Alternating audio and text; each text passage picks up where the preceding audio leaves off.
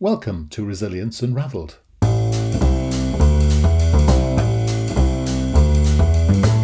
Hi, everybody, and welcome to Resilience Unraveled, a podcast that examines all aspects of personal and organisational resilience. A huge, all encompassing subject that covers the ability to thrive in life by harnessing your cognitive, emotional, physiological, and contextual abilities. I share stories from people who have thrived despite remarkable obstacles, as well as highly successful practitioners and experts across a range of topics. And this podcast introduces their amazing stories and expertise, as well as my own reflections, perspectives, strategies, and tips, which come from my own synthesis of themes and trends from wider learning. You can go to qedod.com forward slash extras to access offers, tools, and resources, including free articles and ebooks.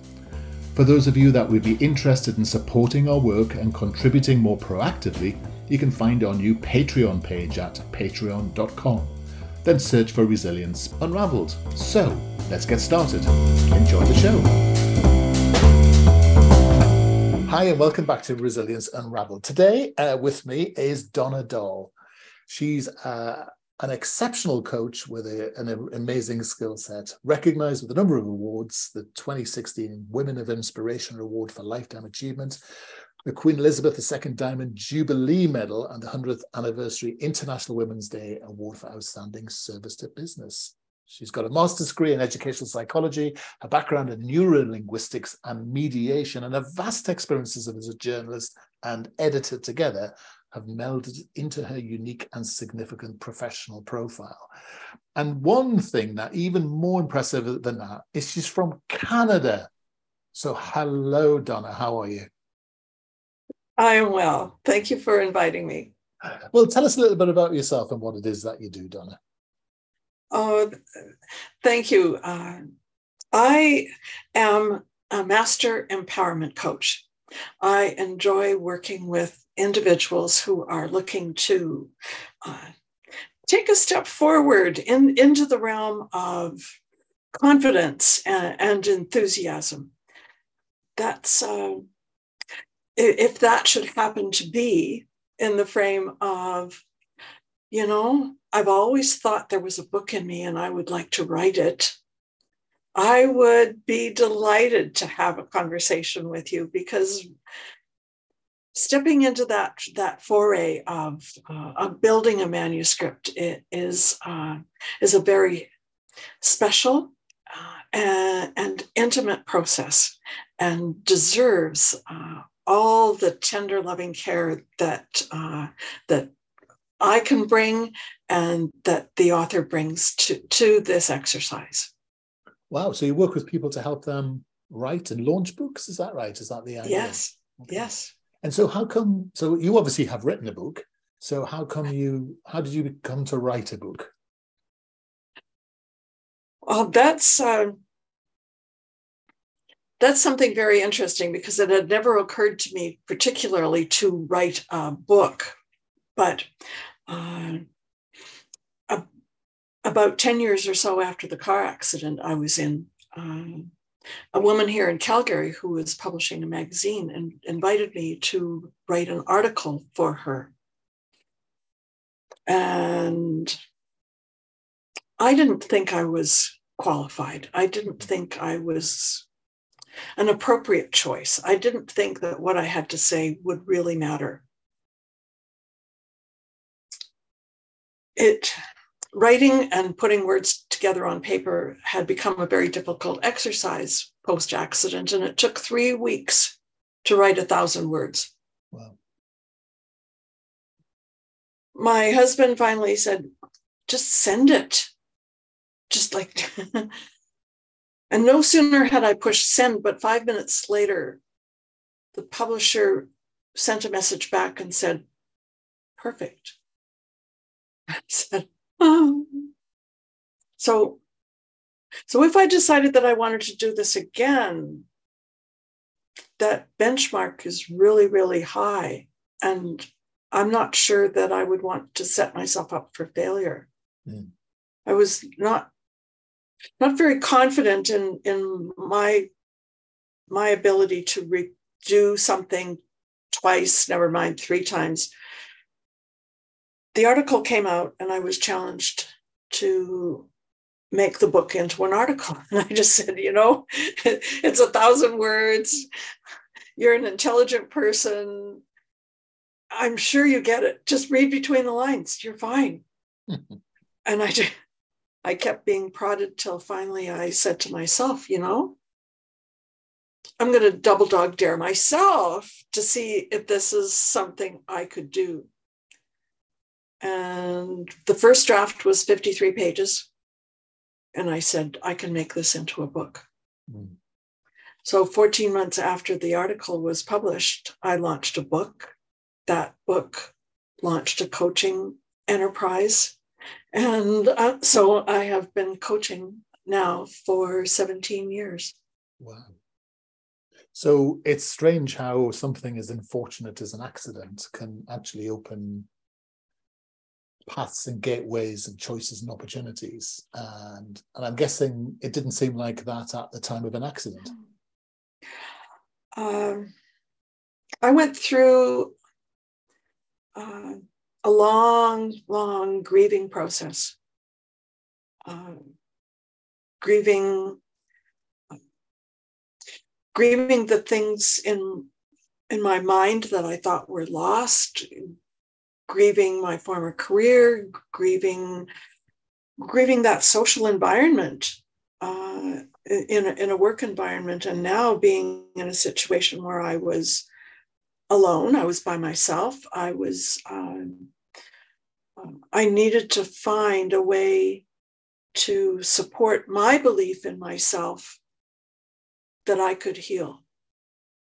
And when others around you can't see that there's anything different.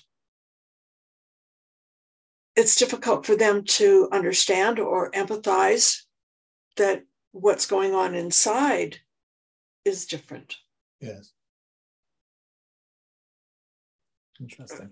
So, what actually happened in the accident? Because you've mentioned it, but I mean, don't only tell us if you want to. But uh, what, what what was the because this is such a significant event in your life. What actually what actually took place?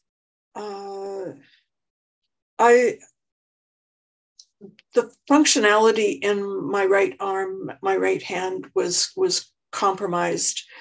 Uh, I had difficulty walking after the accident, and I had difficulty with short-term memory, difficulty with with being able to engage in conversations. So I I could tell you I had something for breakfast that was it was round and you could peel it and it came out in sections.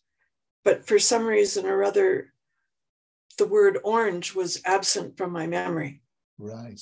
Wow. And of course the thing with situations like that is that it's it's it's understandable how you deal with right home functionality. But when you have a a mind or a brain impairment or something along those lines. People can't see it, so it's very hard to deal with, isn't it? And it's it's, it's the it's one of the biggest challenges with what we call mental health, isn't it? It's this idea that um, chop your leg off, everyone gets it, but if you're massively depressed, people don't see people seem to trivialize it almost, don't they? Um, uh, and I think change, it, things have changed. I hope you would see that in your part of the world, but it, it's it's it, a challenge for people, isn't it, to be able to to be able to articulate and get treated for those sorts of situations? It it's it is a challenge because as soon as we attach the word mental to something, there's we seem to want to go into denial. Yeah. It, it's it's not a flattering word. And so be, because we can't see it, feel it, smell it, touch it, it's so it's vague and oh it must just be in your head right mm. yes yep. yeah, yes it is. it is but but the the more i study neuroscience and the tremendous advances that are being made in that realm we can actually do things in our work environments as teams, in our work environments as leaders and, and if we're working as uh, uh, independent freelancers, solopreneurs, that kind of thing, the things that we can do for ourselves in, in order to maintain a wellness of the mind. Yes. And, and it's interesting you say that because certainly um, in my lifetime, I've seen the word mental go from being a um, an insult. Um, yes. You know, if you were mental, you know that was a, an absolute insult when you when I was a youngster.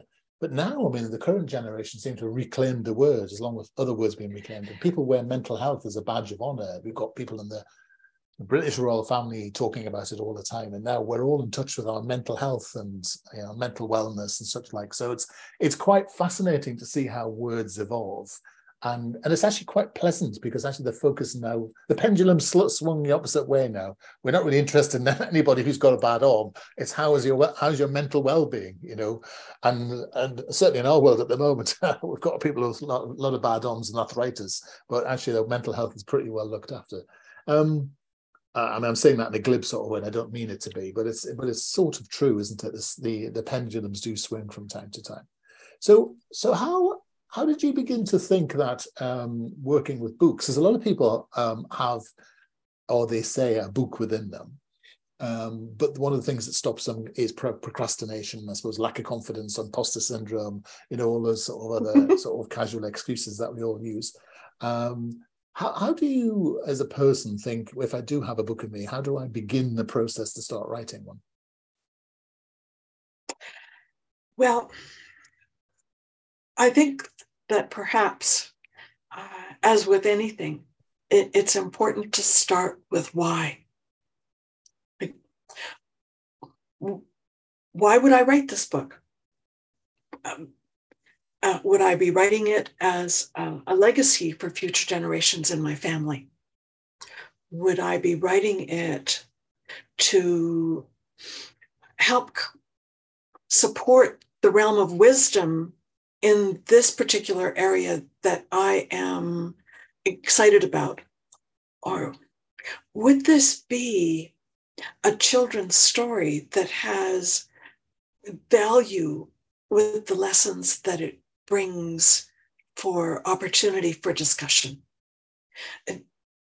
The kind of book, whether it's, you know, sharing that uh, th- those recipes of dishes that you've made with grandma, or whether it's bedtime stories you told your children, or whether it's uh, somewhere in the area of thought leadership that you're building something that is that is that has some remarkability about it that that encourages and invites people to the conversation it doesn't really matter to me what the topic is. It's your why that will drive you and motivate you to, to commit to the task and get it done. Okay, so so let's say I'm thinking of writing a um, I don't know, a horror book because that's something I'm interested in.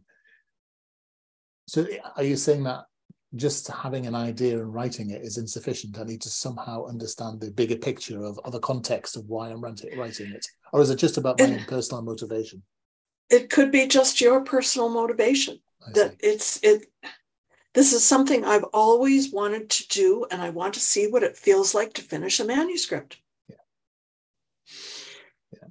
And, it's an achievement, and, that, and it's it's an achievement in its own right. I mean, there's more resilience required in writing, I often think, than than anything else because it brings together that being judged thing, that need to be critiqued and yeah. and actually being critiqued in a way that's about what you've written very personally. Even if you're writing, even if you're writing a book of nonfiction, that critique is about something you you, you generated yourself. I remember working uh, with uh, one of the big newspapers in in the UK, and a journalist telling me when someone critiques my article, they've actually critiqued me and, and it's very hard sometimes to separate ourselves between the words we've written and the and the content that we've delivered so there's a lot of resilience required even just to deal with that sort of that sort of process would you say very definitely however i want to qualify that with if you were if you recall a time in your life, whether it was at university or back in, in elementary school, where you were in a position where your papers, your your examinations, and so on were being graded. Mm. There were times when you felt as though the evaluation that appeared uh, perhaps on your report card exhilarated you, em- empowered you to go, yeah, and I could do even better next time. And there were others, other events perhaps that took place where you may have felt diminished, mm. disheartened, like quitting would have been the best choice of all. And so I caution people when, if they are looking for critiquing to choose their critiquer wisely. Right. Because there, there's no one size fits all. And I pride myself on, on my ability to, to bring out the very, very best in, in the, the people that I work with uh, who are becoming authors. So that at the end of the exercise, they can take a deep breath and go, Yes. Whether it moves toward the stage of being published or not is their is their personal choice. Yes. We're what I'm dealing with is fulfilling the goal to complete the manuscript. Yes. And and of course a lot of people who have written books see that as being the end in itself, but you can have a manuscript sitting on your desk. And then mm-hmm. another phase of it is do you have a manuscript sitting on a desk that somebody else can read? And, and that's a secondary process, isn't it? Which is all about the business side of writing. And, yes. and, and what's your view on this, uh, Donna? Do you think that uh, many writers make good marketeers or business people, or do do you think they're different skill sets? How how do you get people to handle that? There, they are entirely different skill sets. Um, uh, in in some cases, uh, people want to be uh, they want to be noted as the Amazon bestseller. I like to ref- I, I like to refer people to someone else to help them manage that portion of the project.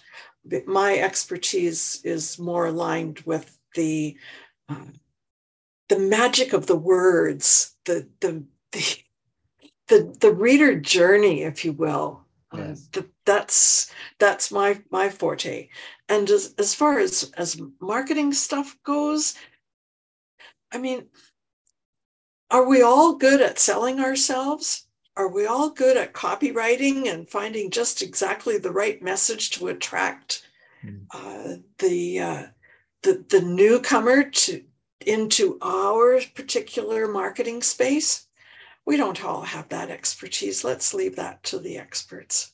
Yeah, good idea. Good idea. And of course, you've written your own book, which is, I think, Life of the Tortoise. Was that something along those lines? Great lessons, lessons I learned from a tortoise, from the tortoise. So, what, yes. what's this about? Uh, lessons I learned from the tortoise it is uh, a book that contains 22 lessons 22 lessons that Aesop didn't write about. When Aesop originally wrote the fable, he said uh, that the moral was that winning the race didn't necessarily always go to the swift. Mm. But as I take it, for instance, one of the one of the lessons in the book is that uh, multitasking sucks absolutely. And and we're now finding research that says exactly that. Yeah. That at the end of the day, if what you're doing is moving from one thing to another to another to another, all you're doing is moving from one level of distraction to another to another. And at the end of the day, you feel as though you've accomplished nothing. So uh, in speaking with a group of women uh, recently, we were talking about multitasking, tasking, and I said, you know, sometimes it can feel like we're being drawn in different directions, but what if we have these three things on our plate to do. Could we just focus on one and get that one done with first instead of doing the hippity hop back and forth? And, and it's interesting, it's an interesting dilemma, isn't it? It's one of those things where certainly in a work setting, people t- will often say to me when I'm coaching, you know, I've got seven things and they're all equally important.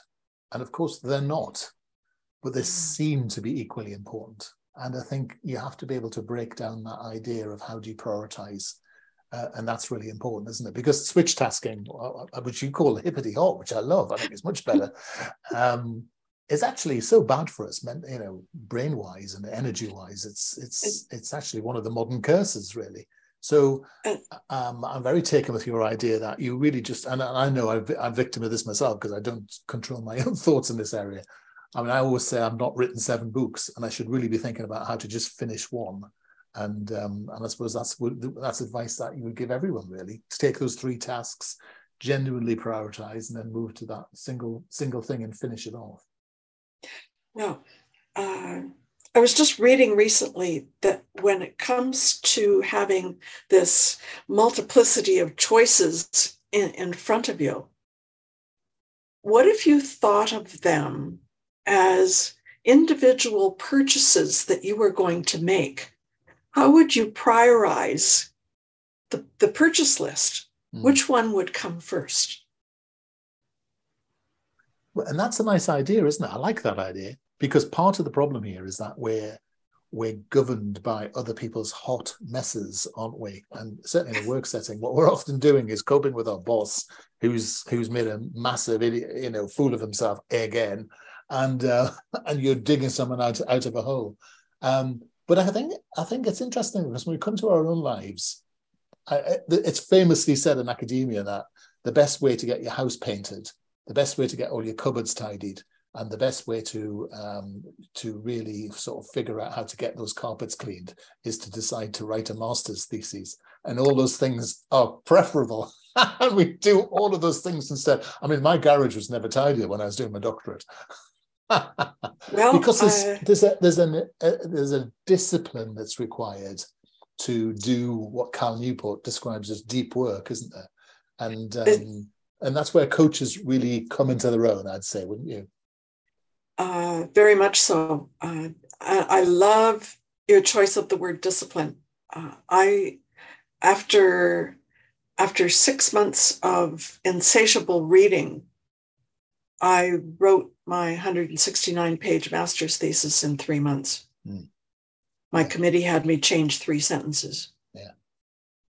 Uh, it, there's there's a discipline that uh, that is necessary.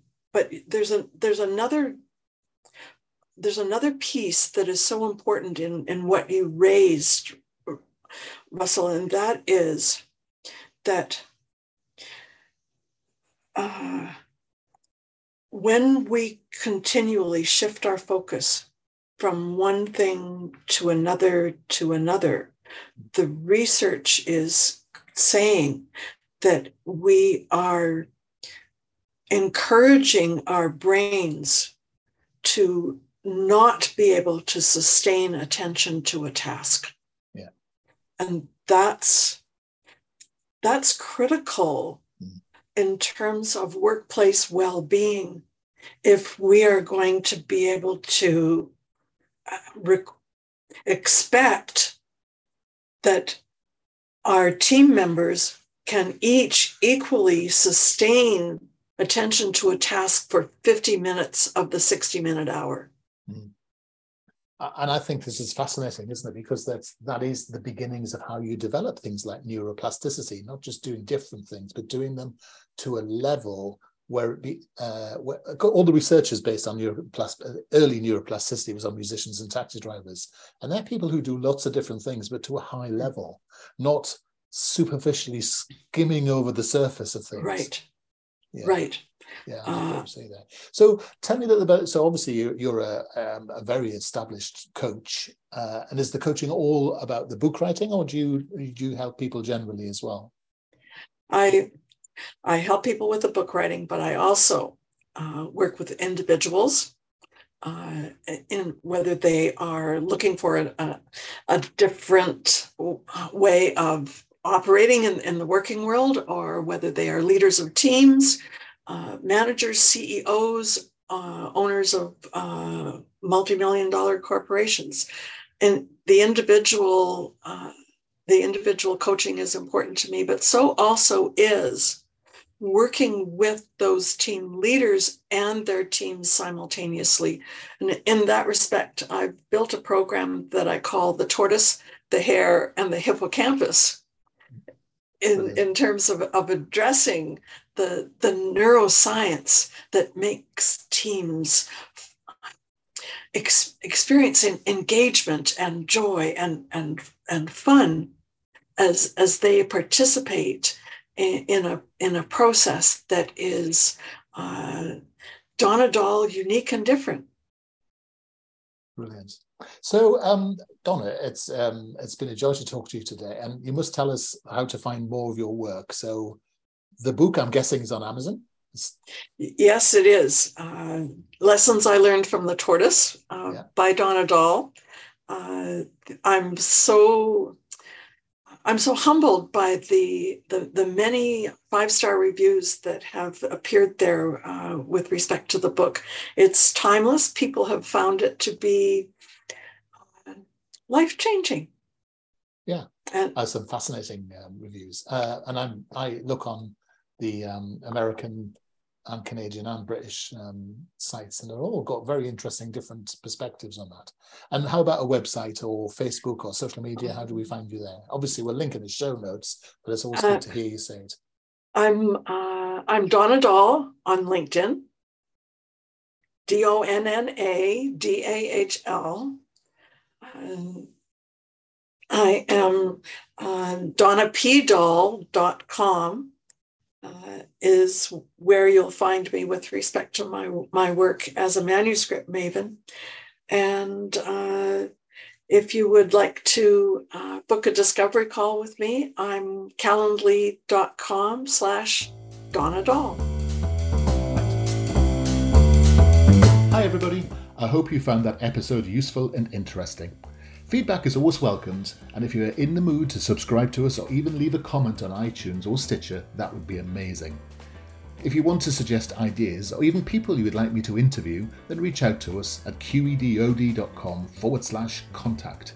As I said earlier, you can go to qedod.com forward slash podcasts for show notes or follow the links. And you can go to qedod.com forward slash extras to access offers, tools, and resources, including free articles and ebooks. For those of you that would be interested in supporting our work and contributing more proactively, you can find our new Patreon page at patreon.com. Then search for Resilience Unraveled. I look forward to being in your ear next time around. Take care.